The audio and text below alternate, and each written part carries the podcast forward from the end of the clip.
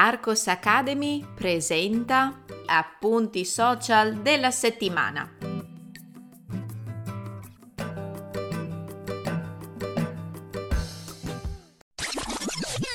Ehi, puoi trovare il testo di questo episodio cliccando nel link in descrizione. Entrando nella sezione gratuita degli appunti social della settimana, troverai altri episodi da ascoltare e da leggere. Buona continuazione! Si è già concluso il primo mese dall'apertura della sezione Appunti social della settimana all'interno dell'Accademia.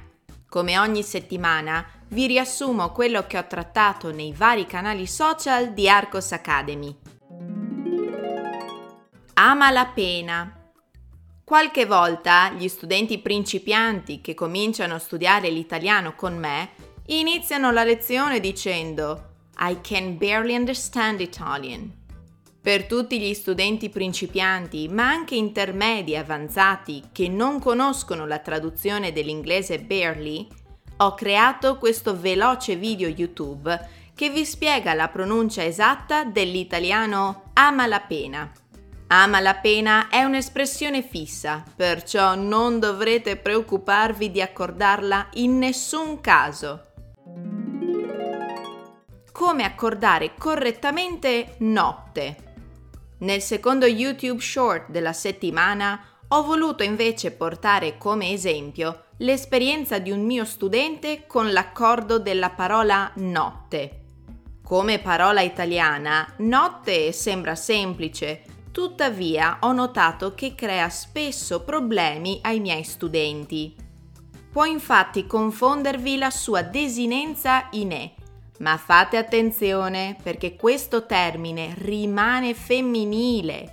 La notte, le notti. Di conseguenza, nonostante le desinenze finali non facciano parte del gruppo più diffuso di parole femminili in A, dovrete accordare eventuali articoli e aggettivi al genere femminile. Vestirsi a cipolla. Passiamo a Instagram, dove ho pubblicato un post che vi spiegava un'espressione che avevo già usato nelle stories. Vestirsi a cipolla. Vestirsi a cipolla significa indossare diversi strati di vestiti per tenere caldo il corpo e alcuni di voi hanno voluto condividere nei commenti la traduzione di questa espressione italiana nella propria lingua materna. To dress in layers, vestirsi in capas, adiezza caccapusta. Il soffritto all'italiana. Rimanendo legati al cibo, vi ho parlato successivamente di come preparare il soffritto all'italiana in questo reel di Instagram. Se mi seguite da un po' di tempo, sapete che oltre a non essere brava, non mi piace cucinare. Ciò nonostante, ogni tanto mi sforzo e provo a cucinare qualcosa in modo sano. La ricetta base del soffritto all'italiana richiede cipolla, sedano e carota, ma ci sono diverse varianti che io onestamente non ho mai preso in considerazione.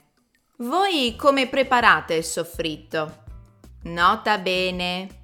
Nel caso vi foste persi gli appuntamenti abituali di Arcos Academy, vi ricordo che questa settimana sono stati pubblicati un video YouTube, Rules That'll Help You with Italian Adjectives, un nuovo podcast dal titolo Le donne e l'università.